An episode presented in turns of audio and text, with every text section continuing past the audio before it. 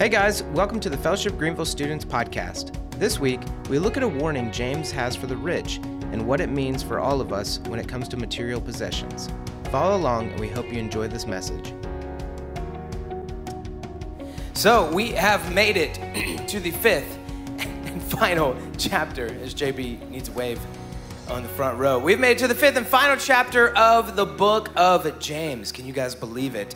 And uh, I kind of made a decision. We, we could have cut James short, admittedly. We could have been done before Christmas even, but I, I kind of really wanted, hey, it's only five chapters. Let's just go through through all of it. And so this uh, this section or this passage, admittedly, it's the first six verses of chapter five, is one that you might say, hey, if there was one, you probably could have cut that one uh, because it has to do with money and being rich and things like that. And you might say, well, middle schoolers don't have much money, but, uh, but maybe there's some things that we can take away from this passage. In fact, I think there are. So hopefully that's, uh, that's what we're going to talk about today. So you can go ahead and turn into your Bibles to James chapter 5. Um, or uh, remember, it's, it's always going to be on the screen for you. As you do that, though, or as you're kind of getting your mindset for the message, hopefully not closing your eyes or anything like that, uh, I, I see some of you when you even can't see me because you're asleep. Some of you know how to sleep with your eyes open. It's incredible. Um, so, who in here is, you would say, like, I'm a regular watcher of the YouTube? Anyone a regular watcher of YouTube? A few of you? Any of you? Will you raise your hand? Okay, somewhat, somewhat. Maybe some of you are like, I mean, I watch YouTube videos. How many of you watch YouTube videos? Anybody watch? Okay, but maybe a few more of your hands. Okay, does anybody have like a favorite YouTuber? Raise your hand. I'm not yet asking for who that person is, okay? So just raising your hand. You have favorite YouTubers. Okay, now I'm asking who are some of your favorite YouTubers? And don't just give me a name, okay, if you're raising your hand, but also give me a little of like, and here's what they do, okay? Unless somebody already has said your favorite YouTuber. Yes, my man in the middle here. So good. Yeah, we know Dude Perfect. Dude Perfect, they do trick shots and stuff. One of the biggest YouTube channels on the planet. Yes, James? Mark Ro- Mark Rober, is it? That's the NASA guy, right? Yeah. Okay. He's like NASA, worked for NASA, now does these crazy sends potatoes to space as one does, right? Anybody else in this section got a favorite YouTuber? Going once, going twice. All right. Ninja, nice. Thank you for that, Trey. Uh, Ninja plays video games and makes uh, obscene amounts of money doing so. Yes, sir. Mr. Beast, and what does Mr. Beast do? He just gives away money. Nice. Isaac in the back? Dono Media? Donut Media. What does Donut Media do? Make car videos? Okay, nice. Uh, they, they don't make donut videos or something? Any uh, ladies, ladies, any favorite YouTubers? Yes. Okay, and what does she do? Nice. That's in line with what you want to do in the future, right? Don't you want to work with animals or something? Nice, I love that. Okay. Anybody else, ladies, favorite YouTuber? Just thumbs up or clicking pen, pen, pen pencil. You can't really. I guess you can click a mechanical pencil. Okay. Uh, yeah, two more from boys, and then we'll then we'll uh, we'll move on. Yeah. You watch Dream, and what does Dream do, young man? he doesn't even know. He plays Minecraft. Okay, nice. It's a southern thing. Okay, what is what is that channel about?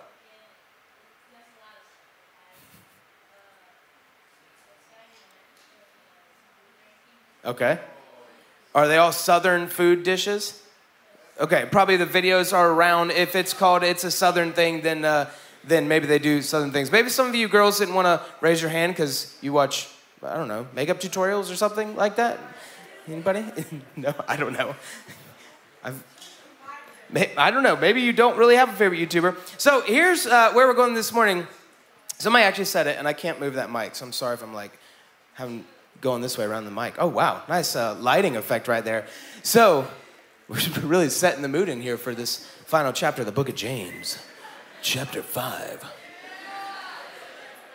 Here's where uh, we're going is somebody said, I think it was Gage, Mr. Beast, okay, is uh, arguably the biggest YouTuber in the world right now, okay? This guy, he does, I mean, he's got a ton of subscribers. There's technically other YouTube channels that have more subscribers than Mr. Beast, okay? But as far as like a single person goes, as far as I know, he's the, the uh, single largest subscribed to YouTube channel. Mr. Beast does crazy challenges where he puts like 10 million Orbeez in a pool and stuff like that. He plays hide and go seek with other YouTubers in the Dallas Cowboys football stadium. Uh, he does this thing where it's like, hey, the last person to not touch the Lamborghini in the morgue gets the Lamborghini and a million dollars, right? He does all these things that's my best impression of uh, Mr. Beast. He does all these things, and uh, admittedly, like his his videos, the first thing uh, it it starts off with is always like, "Here's what we're doing today," and it's always something crazy, and it makes you have to, not just want to, but now I have to watch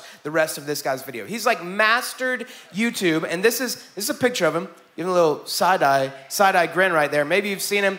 Mr. Beast also, like, I have a lot of respect for this guy. He's made tons and tons of money from his YouTube videos, but he's also seems to be somebody who is generous with the money that he's made from his YouTube videos. He uh, either kind of gives away all the money. In fact, some of his videos are, hey, we're giving away a house today. Hey, we're giving away a million dollars today, um, which is, is kind of interesting and entertaining, giving away. Yeah, there's probably some, some uh, admitted quotations around it. But seems like a good dude, seems like a fun guy.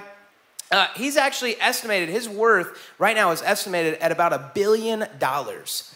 Not just because of his YouTube but that's a large part of it. But he also has this like Mr. Beast burger thing where I don't know if you realize this, but he's got an app you could pull up on a phone right now. And uh, if you're in radius of one of these Mr. Beast burgers, which is, it, it's like, hey, here's a, a mom and pop burger place over here, but they also make Mr. Beast burgers out of the kitchen of this place and they'll have the burgers delivered to you. Like he's got hundreds of Mr. Beast burgers around the country. Uh, he's got candy bars, he's got merchandise, he's got all this stuff that has made him not just the biggest YouTuber in subscriber count, but also the first YouTuber to be uh, valued or estimated net worth at a billion dollars. Okay, I told you we were talking about money this morning. And here's the deal I don't think that it's wrong that Mr. Beast has made a bunch of money. Like, hopefully, as long as he hasn't done it in the wrong ways, which is some of what we're talking about this morning. I don't think it's wrong that he's wealthy. I don't think it's wrong that he's built these businesses. Uh, but here's, here's where I think it gets tricky. And maybe it gets tricky for Mr. Beast and he feels this tension, but here's where I think specifically for us it gets tricky. Is Mr. Beast isn't the only one to do this, where his videos, one of the reasons they're big and crazy is because of how expensive the things are that he's interacting with or how much money he's giving away. And if we're not careful, the things that we consume, the stuff that's put in front of us, can actually bring us to a place, and I've, I've gotten there myself. Maybe I'm the only one in the room but it can bring us to an unhealthy relationship with money and wealth and stuff in this world. Like, I don't, I don't know if you've ever watched one of these videos and then you turn off afterwards, and like for the next few days or maybe even weeks, you're just like stuck on, oh man, what if I had that? Insert whatever it was. That much money, if I was able to have that car one day, if I had that house that my favorite YouTuber or, or celebrity or whoever it is has.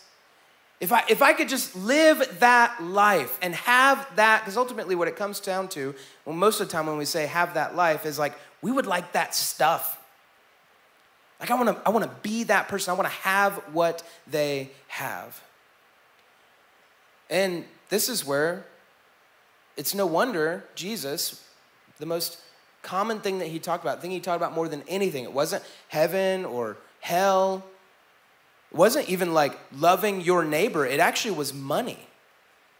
The thing that Jesus talked about the most, if you read through Matthew, Mark, Luke, and John, the four Gospels, the thing he talked about the most when he was walking on this earth was money, finances, wealth, because he knew how easily our hearts and minds were drawn to and attached to those things. And if we're not careful, we can get there too, even and maybe you can't relate, maybe you're not old enough, but I think you are, even as a middle schooler. Because I know some of you, maybe you're like my family, where my family, we never were wealthy. We never were. In fact, we always struggled to make ends meet, and I knew about it. Like my, my parents, for better or worse, had some of those conversations in front of me, and I knew that my family was struggling. And so when I would see, and YouTube wasn't really a thing when I was in middle school, but when I would see some of my friends or celebrities who were living a life and it seemed like, man, they always had smiles on their faces and their parents could always provide all the things they needed and more. I was like, man, I wish that that could be me. And I'd get caught up in, hey, what if I was like that one day? What if I was wealthy? And I would attach myself to these ideas and these pursuits of trying to gain stuff. Or maybe you're on the other side where you, you actually do come from a well off family. You're like, well, I don't really think about being rich because I am rich, baby. I'm diving into gold coin bathtubs, right? Like, but, but maybe you have attached yourself in a different way where that has become a full part of who you are. Your identity is in the things that you have that other people don't.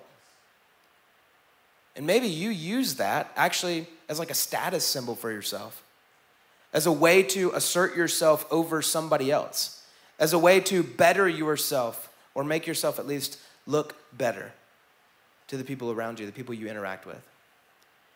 And that's not a great thing either. So, we're gonna actually see how James talks about wealth, how he talks about money, and maybe how we ought to, even yes, as a middle schooler. And I know you're like, but, but even that money is my parents, and it's a long way off until I have my own. Yeah, but I think that there's patterns and, and things that you guys can start stepping into right now that will set up a different kind of trajectory for your future, maybe than the one you are currently on. So let's see. We're going to read through the first six verses, and uh, then we're going to probably come back and camp on it a little bit. I feel like, am I in the dark back there? Are you trying to brighten me up? Uh, chapter 5, verse 1 says, Come now, you rich, and weep and howl for the miseries that are coming upon you. Your riches have rotted, and your garments are moth eaten. Your gold and silver have corroded, and their corrosion will be evidence against you and will eat your flesh like fire. You have laid up treasure in the last days. Behold, the wages of the laborers who mowed your fields, which you kept back by fraud, are crying out against you, and their cries of the harvesters have reached the ears of the Lord of hosts. You have lived on the earth in luxury and in self indulgence. You have fattened your hearts in a day of slaughter. You have condemned and murdered the righteous person. He does not uh, resist you. So, if you look, probably most of you, if you have your Bible open, there's actually a title above these six verses that says something along the lines of warning to the rich. And that's what James is doing here. He's giving a warning to people who have wrapped up their lives in stuff, the stuff that they have. And, and they've been doing it in an unhealthy way. And James is saying, hey, you may not experience this here on earth, but there's coming a day. He talks about the, the day of the Lord. There's coming a day where the Lord will deal with you if this is how tightly you hold on to the stuff of this world. So it's a warning to the rich, it's a warning to people who have a lot. And here's a news flash even though I just said that there's two ends of the spectrum in this room. There's maybe those who feel like you don't have much and your parents are just getting by, making ends meet. There's other folks in here who you know, like your parents and your family are well off. The truth is, all of us in here, and maybe you've heard it before, maybe to the point where it's like, oh, come on, but really? But yes, all of us in here, if you've got food on the table for at least two meals a day, if you've got a roof over your head, if you've got clothes in your closet that some of which you can't remember the last time you wore that shirt, and every time you see it, you're like, mm, nah, right? You just pass. If, if, if you are, are somebody in this world who is living a, a standard American lifestyle, you are richer than about 98% of the people in this world. I know for some of us it feels like it more than others, but that's the truth. And so here's the deal we all can get caught up in this consumeristic, materialistic American mindset of it's about having things and holding tightly to them for as long as we can. All of us are guilty. And all of us ought to heed this warning. Hey, the Lord will deal with you. The Lord will deal with how you've treated and held on to your stuff. So, how have the rich held on and treated their stuff? Verse 1 says, Come now, you rich, weep and howl for the miseries that are coming upon you. This is the warning. Why is the warning coming? Your riches have rotted, and your garments are moth eaten. Your gold and silver have corroded, and their corrosion will be evidence against you and will eat your flesh like fire. You have laid up treasure in the last days. Here's one of the kind of three things that James seems to be warning, uh, warning towards. Like the people are doing this, and so he's warning them. Is that they've they've gathered gathered all of this stuff for themselves. To do what? Just to hold it tight, just to have it, just to gather and not share, just to better themselves up, maybe prop themselves up. But here's what he says is that all none of these things are eternal. All of these things, the clothes in your closet or in your drawers will be moth eaten. Like they'll get holes in them. All the stuff that you have can corrode and can rust and can, can just become destroyed over time. None of these things last. And here's what you've chosen, rich folks, or person who has put all of your, your life or your, your grasp on material things. You've chosen to hold on to things that don't last instead of investing and holding on to and working on and moving towards the things that are eternal. He's warning the rich, saying, Hey, you've done all this for nothing. For nothing. Do you ever find yourself in that mindset? Right? Man, if I could just get all this stuff and have all this stuff for me, then maybe I would be better off than I am now or be happier than I am now or Maybe that's when I'll actually start following the Lord, when, when all these things are in order. James says, No, those things don't last. Put your life, invest yourself into things that do. Verse 4 says, Behold, the wages of the laborers who mowed your fields, which you kept back by fraud, they are crying out against you, and the cries of the harvesters have reached the ears of the Lord of hosts. Verse 5 You have lived on the earth in luxury and in self indulgence you have fattened your hearts in the day of slaughter. Maybe that's a, a new insult you need to throw at somebody. You fatten your hearts in the day of slaughter. Uh, verse 6 You have condemned and murdered the righteous person. He does not resist you. Here's number two the thing that, uh, that the people that James is warning, here's what they're doing is not only are they gathering things up for themselves, but here's how they've gotten rich. And this is something that I think you can decide right now I'm not going to do that. Is they've lied cheated, stealed, and even killed to get to that point. They've gotten wealthy in a dirty, wrong way. They've gathered things up for themselves, and if that wasn't bad enough, how they've done it is not in any way glorifying to the Lord. And you guys know we don't have to go far to see people who are in business who've made a lot of money, who people have a lot of questions about how exactly they got that rich or they got to the top. You don't have to go far to see stories of now some of those people and their, their quote unquote empires that they've built are just crumbling around them because they've, they've built it in a, in a dirty, sinful way. James is saying, hey, if that's you, God sees you. He sees how you're doing business. There's going to, come a time when He's going to deal with that. And the other piece of what He's saying here is that, hey, in the gathering of stuff up, here's what you've done you've fattened yourself up. It's like it's like a cow who it, the day of slaughter is coming for this cow. The cow will be turned into some tasty steaks. Amen. And the cow just keeps eating and keeps fattening itself up and keeps making some juicier steaks for us. And in a weird word picture, James is saying, "Hey, you who are wealthy, you've just been self-indulgent. You've just been getting all this stuff for yourself, just fattening yourself up for the day of slaughter for the day that's coming when the Lord will deal with you. And the more things you keep adding to yourself, the more you keep filling up your storehouses, your closets, your, your homes, the more that the Lord is going to have to deal with you when it comes to those things. So, not good to be somebody who's wealthy, right? Or maybe we need to say it this way, because I don't think that that's actually true. The Bible doesn't say that money is the root of all evil. Maybe you're like, what? It doesn't. First Timothy actually tells us this that the love of money is the root of all evil. It's when you you put your your identity and your all and hey, the purpose of my life and the things that I want to grasp and hold on to tighter than anything. When you love money, that's when you become the people that James is warning about being wealthy about being rich. When that's all that you've built your life on and your identity on and your hopes and dreams on, that's when it becomes a problem. So the love of money is the root of all evil. That's what James is warning against. These people have clearly made money their love, their number one priority, the place they find their identity and security and their hope. And maybe they're hoping that they've found their eternity in it, but that's not the case. So, what do you guys do? How, how do you fight against this? How do you push back on this? Well, I've got two questions for you. And the first one is just this Where in your life, where in my life, are we holding too tightly to material things? Where are we holding too tightly to wealth? Like maybe actually, is there something in your life that is something you interact with every single day that's actually a material possession?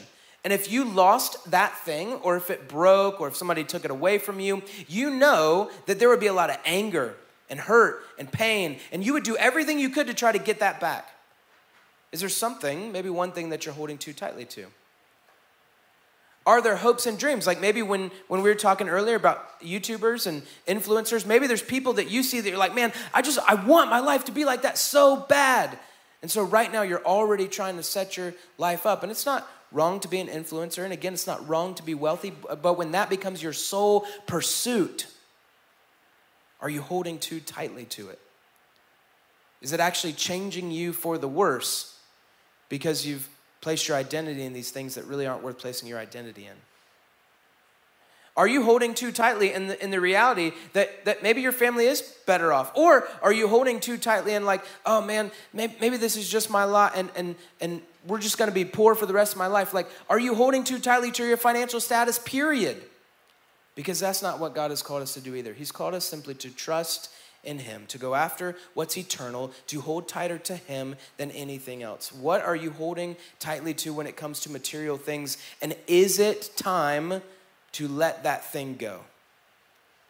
To share it, to give it away, to consider hey, is this actually something that God's called me to pursue in the first place? And then here's the final question, and we'll wrap up and go to small groups is what are some ways that right now you guys, instead of gathering things for yourself, instead of lying, cheating, stealing to get them, instead of self being self-indulgent, what are some ways that you guys right now in middle school can actually be generous?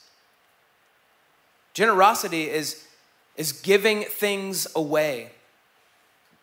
You know, when I was in middle school, I, I made it a point, me and some of my friends, when we were in seventh or eighth grade, we started to be on the chair crew downstairs. That's right, baby. We were one of the first chair crews. You're like, what's the chair crew? I'm glad you asked. What we used to do is in Auditorium 1, we would clear every Sunday, we would clear every single chair out of Auditorium 1 because there were some guys during the week who played basketball and played uh, volleyball when we had courts that we could put up in there. Uh, and so we, we cleared them every single Sunday. And then on Thursdays, we'd come back after school, uh, Thursdays or Fridays, and we would set the whole thing back up. And we got paid I'm not kidding, like eight bucks an hour to do this thing. And had like four hours of work, okay? So it was nothing. It was, it was not a lot of money in the grand scheme of things. But here's what I decided because I knew that my family finances had been a problem. And I knew that my heart was prone to say, if only I could get a lot of money, maybe things would be okay. But I also knew that, hey, God's actually called me to give the first of everything that I get to Him when it comes to finances. It's called the tithe in the scriptures. And uh, it's, just, it's just a saying of like, hey, Lord, I'm gonna give you the first bit and trust you to take care of the rest. I'm gonna give you the first bit and be reminded every time I do that that you are faithful, that you're gonna provide for me, and that if I don't have something, it's because I don't need it.